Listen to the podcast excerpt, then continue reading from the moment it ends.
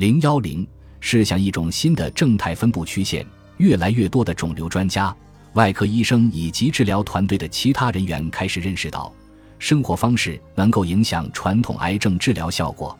他们鼓励患者改变生活方式。此时，很多种类癌症的死亡率仍在上升，而部分患者的生存时间却没有变化。现在，我们来试想一种新的正态分布曲线，这是一种不同的图表，它将彻底改变我们的这一观点。将近一半的人在人生的某个时点，不可避免地被诊断为癌症。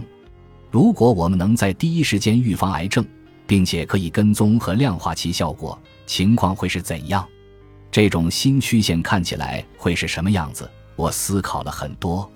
在显示发病率的新曲线上，隆起的顶点是发病的高峰年龄，或者更准确地说，是确诊年龄。这是因为肿瘤通常生长很慢，需要几年甚至几十年的时间才能长大线性，得以被发现。表明死亡率的新曲线显示。自确诊日期后，生存期有所改善，发病峰值向右延迟。如果我们在乎自己的健康，在乎自己的身体，想要强身健体，而且我们决定重视预防，那么这个图表就会变得富有活力。这不仅仅是为了与癌症相处的更好更长，我们还有可能将诊断推到未来，甚至还有一个更大的梦想：无限期的推迟癌症发生时间。这个思路变化极大，是对我们现有被动性癌症发现和治疗方式的颠覆。我甚至称其为革命性的变化。